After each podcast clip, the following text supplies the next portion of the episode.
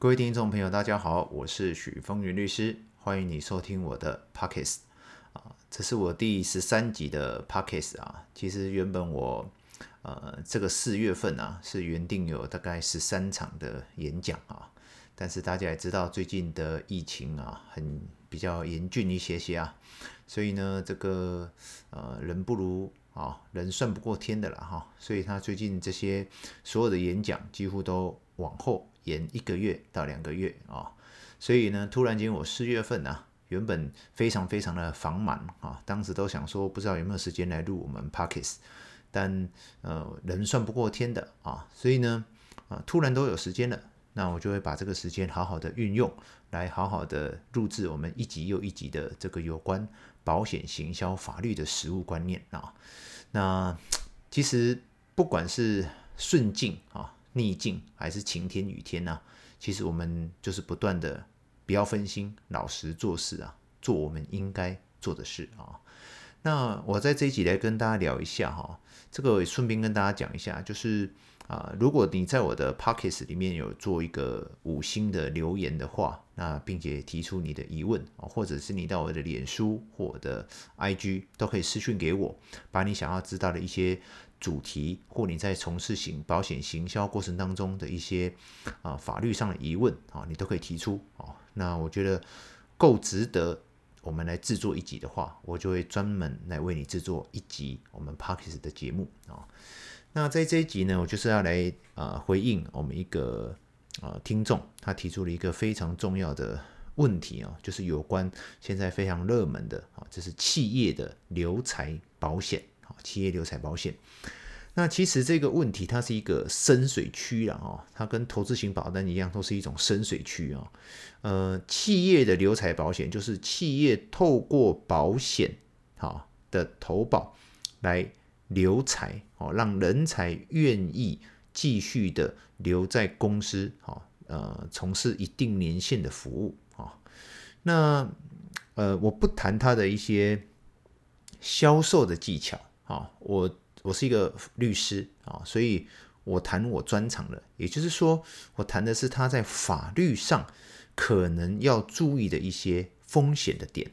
一些法律上的风险啊，那我会一点一点的往下讲啊。这个老师有认真的思考过哈，这个在呃我在谈论这些保险行销法律实务观念的时候啊，我会想要呃用极简化的、极白化的哦，这个一个一个的基本观念帮大家建构。哦，其实任何的专业知识的学习啊，你不能片片段段的哦，就是你不能够呃，这个学一个结论，那也学一个结论啊，你只有记那个结论是没有用的，它有点像拼图一样啊，它必须要有一个知识点一个知识点去建立啊，呃，就像法律的观念啊，那老师会把一些大家最需要的基础的法律的拼图啊，一块一块的拼起来，拼起来之后呢，未来你纵使没有我。去告诉你目前最新的结论，你也透，你也可以透过你的一块一块的啊，这个小小的保险法律行销的啊这些基础啊，去这些这些基础的理论跟观念啊，去推导出应该有的合理的答案。OK，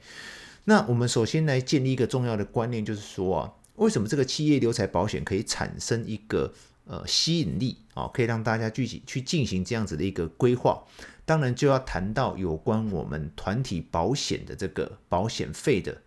啊税法优惠哈。第一个就是所得税法第四条第一项啊第七款的规定啊，人身保险给付啊是免纳所得税的啊，这个是我们之前就提过了哈，人身保险的给付是免纳所得税的。当然这是一个法律的基本规定啊，它必须会有很多的解释啊，但但是这个基础理论大家先知道啊。第二个呢是有关于啊所得税的审查准则啊，第啊八十三条的规定啊，它有谈到就是这个企业啊为员工所购买的这个团体寿险啊、团体健康险、团体伤害险、团体年金保险啊，由营利事业负担保险费。哦，以营利事业或被保险员工及其家属为受益人者，准予认定啊，认定。那这时候认定的话呢，它是每人每月保费在两千块以内，好，免视为被保险员工之薪资啊。超过的部分呢，视为对员工之补助费，应列为各该被保险员工之薪资所得。好，简单的讲就是说，如果你是符合好团体保险的规定的话，你就可以每年哈每个月每一个员工都有两千块的好这个额度，可以不需要列为员工薪资。好，然后呢，企业又可以列为费用。哦，所以它等于是一个优惠啊。这个我们在这里有特别提过。其实所有的保险呢，它都是一种优惠。这个优惠来自于某种社会制度建构的必须啊。所以呢，它在这个两每个月两千，也就是一年有两万四千块的额度内，啊，都不需要视为被保险员工的薪资所得，而公司可以列为费用，哦，所以等于两边都得到好处。可是超过的部分，哦，公司一样可以列为费用，但是要视为对员工的补助费。简单来讲，就是员工的薪资所得，好，等于员工要缴税啦，好，员工缴税，好。从这样子建构之后，大家就知道哈，这个团体保险的保险费它是有一个税法上的优惠的，好，它有两千块，每个月两千块，每年两万四千块的额度，超过的部分没关系，它只是要列为员工的薪资。那这时候我们就有一个疑问啊，那如果员工在团体保险里面啊，它有一部分，我们之前有提过了哦。它有一部分啊，员工是可以自己加费去加保的，还有包含他的眷属，他可以自费加保。那自费加保的部分呢，就不适用这个部分哦，就不适用企业的这两千块，每个月两千块，每年两万四千块的额度。而员工自费的投保、自费的这个费用，不用紧张，他国税局有函释解释，它可以列为他个人保险费的列举扣除额。好，也是每年两万四千块，好，所以这个大家特别注意哦。所以它其实认真的运用的话，哈，企业有两万四千块的额度运用，个人员工他自费加保了也有两万四，好，当然要跟他个人额外投保的保险合计加算，好，合计去计算的哈，好，所以是有关第一个保险费的部分，就是大家只要记住一个知识点，就是每一个团体保险它必须是每个月两千块，每年两万四千块的额度可以。列为费用，而员工不需要列为薪资。好，那你说这有什么好处？其实有很大的好处哦。因为列为费用的话，其实这个保险费虽然公司支出一百块钱，实际上呢，它只有支出八十块，因为二十块是所得税，它等于是列为费用。那员工又免列为薪资，所以其实它等于是有百分之二十的折扣的意思啊。好，那接下来往下谈的就是说。那这个团体保险呢，是不是只要是呃大家一起买的就叫团体保险？好，这个国税局事实上有非常严格的定义哦。他谈到了这个团体保险呢，必须是团体人寿保险、团体健康保险、团体伤害保险、团体年金保险。简单讲，它必须是团体保险。那我们就有个疑问哦，那如果是大家一起买，好，大家一起规划，然后大家一起缴钱，好，统一由公司去缴钱。好，然后呢，替员工去购买投资型的人寿保险或投资型的年金保险，那这样算不算是团体保险呢？好，请注意，国税局它有明确的表示啊，如果是由团体的规划、团体的汇缴的这种投资型的人寿保险或投资型的年金保险，很抱歉，它都不是属于我们定义的团体保险。它是属于个人保险。简单的讲，就没有刚刚那个两万四千块额度的一个优惠哦。那有些很多业务伙伴真的非常的聪明哦，就会开始听到一些专家建议，就开始正囊正扛正旁哈。简单讲就是会钻一些漏洞啊。他说：“诶，那我可不可以这个呃团体规划，然后大家一起缴钱啊？那我这样子呃也也算是团体嘛，也算是团购嘛。哦，很抱歉，国税局有讲很清楚哦，这个。”团体呢，它有限制的。第一个是以团体为计算基础，好，它有最低的参加人数跟比例，好，再来，无论被保险人有几个，只有一张保单，请注意，只有一张保单哦，甚至它会有统一的费率，好，就是不同等级的员工，好，就是统一费率，不会因为每一个人个别而有不同的费率，好，再来，这个保单的商品必须要冠上团体的字样，好，为什么这么严格呢？这个团体字样不是你随随便便就可以在你的保单上加上“团体”两个字啊，因为我们所有中华民国的保险商品都必须经过金管会保险局的审核，也就是这个“团体”两个字不是你随便就可以写上去的，哈，所以呢。通常刚刚所讲那种团体规划啦、团体汇缴啊，这种投资型人寿保险或投资型的年金保险，其实每一个员工都有自己的一张保险单，所以它是属于个人保险。所以提到这边，大家就注意到一件非常重要的事情啊，今天不是任何的以公司为要保人、以员工为被保险人的这样子的保险都称为团体保险。如果你是以公司为要保人、员工为被保险人，你所购买的个人的保险好，或者是你替股东所个人所购买的保险，很抱歉，它都没有团体保险这个保险费这个两万四千块额度的优惠。好，所以团体保险的第一个非常重要的重点就是它的合法类型。好，它不是每个人都可以视为团体保险的。很多人都有个误解啊，就是以为是以公司为腰保人，员工为被保险人所买的保险都有两万四千块的免税额啊，这个不是。不是这样解释的哈，这个两万四千块的这个税法上可以列为费用，但不列为薪资的优惠，必须是呃国税局所提出来的合法的团体保险，好，合法团体保险，这个请注意哦，不是企业买的保险都叫团体保险，好，再来，呃，接下来就深水区了哈，深水区，请大家稍微啊提起精神，要专注听哦，就是如果这时候我们所购买的，哪怕是符合了。啊，企业的这个留财保险哈，就是企业这个团体保险，那未来他可能会领到满期金，好，或者是解约金哦。什么时候会领满期金呢？有一些啊养老保险啊、年金保险啊，或者是呃其他的储蓄保险啊，有的都会有满期金啊，或者是呃我们台湾讲过，他很多都利用这个去做储蓄险。那储蓄险主要的目的啊，就是为了解约后取得的解约金，所以大家请注意哦。如果这时候企业自己为腰保人，好，员工为被保险人，一定会要填上受益人啊。这个我希望带大家去思考一个很重要的，因为大家是保险从业人员，或者是你现在是一个消费者，去思考保险的问题，一定要记住，永远去思考到底谁是腰保人，谁是被保险人，谁是受益人。因为保险法就这三个人的关系，如果这三个人的关系厘定清楚了以后，我们才有办法往下去讨论各种可能发生的权利义务。所以回到这个 case 来讲，正常情况下就是企业为要保人，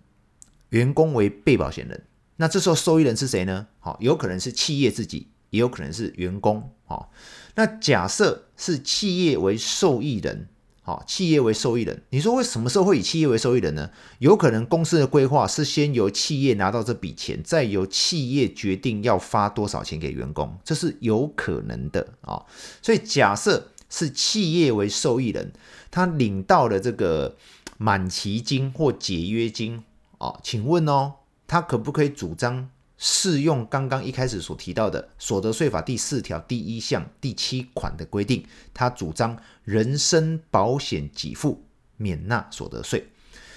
那这是一个非常重要的争议问题啊，大家要听清楚嘛哈，再讲一次，就是企业为腰保人，员工为被保险人。好，这时候如果企业自己当受益人，他领到了满期金跟解约金，他可不可以主张说，这是保险公司给我的给付？所以保险公司的这个给付呢，它就是一个人身保险的给付，依照所得税法第四条第一项第七款的规定，它是免纳所得税的，他可以做这个主张吗？好，我直接讲结论，依照国税局目前通说见解，很抱歉哦。所得税法第四条第一项第七款的规定啊，它适用在个人。好，简单的讲，它就是要保障风险事故发生之家庭啊，让它免纳所得税。但企业是以盈利，好，是以盈利为存在目的的，所以呢，他不认为企业可以主张这个人身保险给付免税的优惠，所以。企业为受益人，他所领取的满期金跟解约金要列为当年度的其他收入去申报企业所得税。好，这第一步哦，大家要先跟上哈。就是假设企业为受益人，他领到的满期金、解约金，好，他就可以、呃，他不能主张这个免税优惠，他列为这个所谓的企业所得税去缴税。好，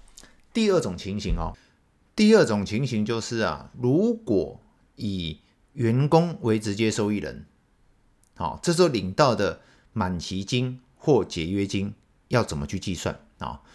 那他比较有可能会回到这个之前我们有提过的，腰保人与受益人非同一人，他所领到的满期金基本上要列为一种收入哦，它等于视同一种赠与的概念啊。那企业呢所赠与的财产呢，它是没有缴赠没有缴赠与税的，好，是由受赠与人呐他去缴纳这个所得税，哦，所以简单的讲就是说。如果要保人与受益人，好，要保人是公司嘛，受益人是员工，那他所领到的满期金跟解约金，他就要去缴所得税，哦，就去缴所得税。那就这个部分，国税局其实没有明文的去谈到员工为受益人的部分，好，但是我们依照过往他的见解，我们会做出这样子的合理的推测，啊，在第三种情形，假设呢，企业它是受益人。他领到了满期金跟解约金后，哦，他转付给员工，哦，注意听哦。假设这时候是企业为受益人，他领到了满期金跟解约金以后，他转付给员工哦，好，那时候这时候怎么办呢？请注意哦，这时候就视同啊盈利事业赠与的财产。那盈利事业赠与的财产呢？我刚刚讲过了，赠与税是课个人，企业没有课赠与税，所以企业呢把这个财产，就是这个保险金转付给员工的时候，企业就可以转列为费用了，但是员工就要列个人所得税，好，就要列个人所得税。所以呢，其实，在企业留财保险啊，尤其是这种。呃，利用储蓄险啊，利用这些呃有满期金、有解约金的保险给付啊，原则上呢，它都会有一些可能在税负上要特别注意的点。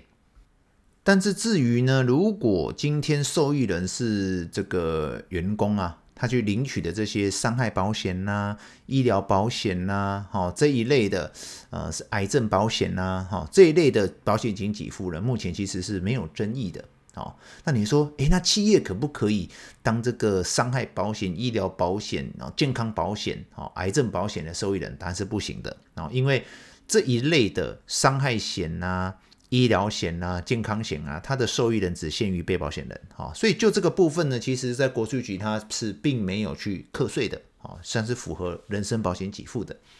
那接下来我们要往下谈一个呃实例的案子，好，让大家可以把这些。刚刚会诊的这些基本观念啊，把它视为一个知识点，可以带回家。好，那这个是在南部高雄发生的一个案子啊，就是这个企业它为员工投保了所谓的团体寿险啊，好，他买了很多哦，他总共将近买了呃一千万左右啊。那当期限到的时候啊，他总共领到了领到了一千万的这个一千多万的这个解约金啊，解约金。他领到了满期金了哈，那领到了这一千多万呢，他把其中两百万的满期金呢拨付给员工，好，拨付给员工，然后呢，另外的八百万他没有，他没有入套的户头，他就跟保险公司额外再买了新的一张，所以这八百万并没有金流。从保险公司进入到这家公司，而是直接把八百万的保险金满期金直接再买了新的保险，所以这家公司呢，这个呃有人替他做的这样子的规划啊，所以呢，他问啊，这个老师要问大家是，你觉得这样子情形可不可以课税？好，我再讲一次啊，简单的讲就是他买了合法的团体寿险啊，好，团体的团体寿险，那满期的时候他领到了一千万的。满期金，他把其中的两百万给员工，哦，给员工，另外八百万没有到他的户头，直接再买新的团体寿险。请问他要在税负上怎么处理？那我直接讲结论哦，这是高雄国税局已经做完一个完整的处理跟解释的啊。第一个，他那个两百万呐、啊，他那个两百万拨付给员工，他要依法开立扣缴凭单，并且。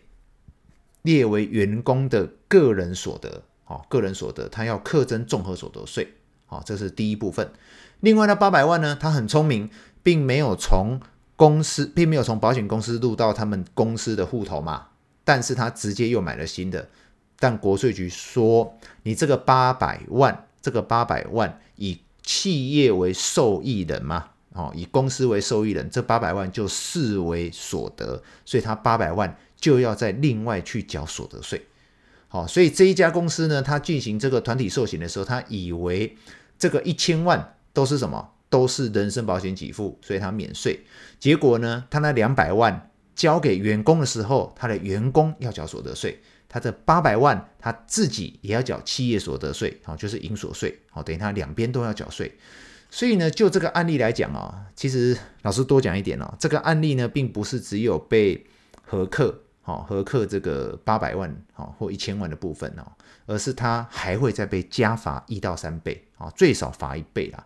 所以这是一个非常呃严重的案例啊，所以老师希望大家去注意说，呃，企业在进行留财保险的规划是很好的啊，只是说在税负上大家要注意啊，并不是按照所得税法或所得税查核准则的这种文义的解释就去进行保险的规划，不是由企业为腰保人，好，员工为被保险人所买的任何保险都有两万四千块的额度。哦，并不是所有的人身保险给付都免税，哦，所以它不是这么简单的文义解释，所以大家要建立这样子的一个呃很重要的所得税法跟企业保险的一些观念，我们才有办法去替客户进行一个安全与完整的规划。其实回到哦，回到刚刚我们打了很多哈、直球、伸卡球、哦、两缝线直球、哦、伸直插球，我们都打了，我们现在回归到。最原始的球，其实团体保险它非常的单纯啊，你就是用最原始的这些团体寿险呐、团体伤害险呐、团体年金保险呐、团体健康保险呐，好好的替员工进行规划，在每个月两千块、每年两万四千块的额度内啊，公司列为费用，员工就不用列为所得。那老老实实的以员工为受益人，他所领取到的这些伤害保险呐、啊，健康保险呐、甚至是身故保险金呐、都是免税的。啊，其实你我一直在反复反复强调同一件事情，就是保险就是有风险才有保险，保险不是为了节税规划而存在的，保险不是为了让特定人得到不当的利益而存在的。保险要回归到正道，回归到最原始初衷的保险，那这样子我们才有办法替自己的保险的路走得又长又稳，也可以让我们的保护在我们的专业的服务底下可以得到安全的保障，让我们保险可以回归集众人之力去挽救风险事故发生的个人与家庭的这种最原始伟大的信念。啊，以上这一集是一个深水区啊，老师做了一个简单的分享，希望对大家有所帮助。也欢迎大家到老师的 Podcast 给我五星的评论。那你有任何问题，也欢迎你在啊脸书啊、IG 啊或 Podcast 上啊，你留言给我，我会亲自去看啊。如果值得的话，我们会好好的做一集来 Podcast 来帮助更多需要帮助的人。希望今天的分享对大家有所帮助，谢谢大家。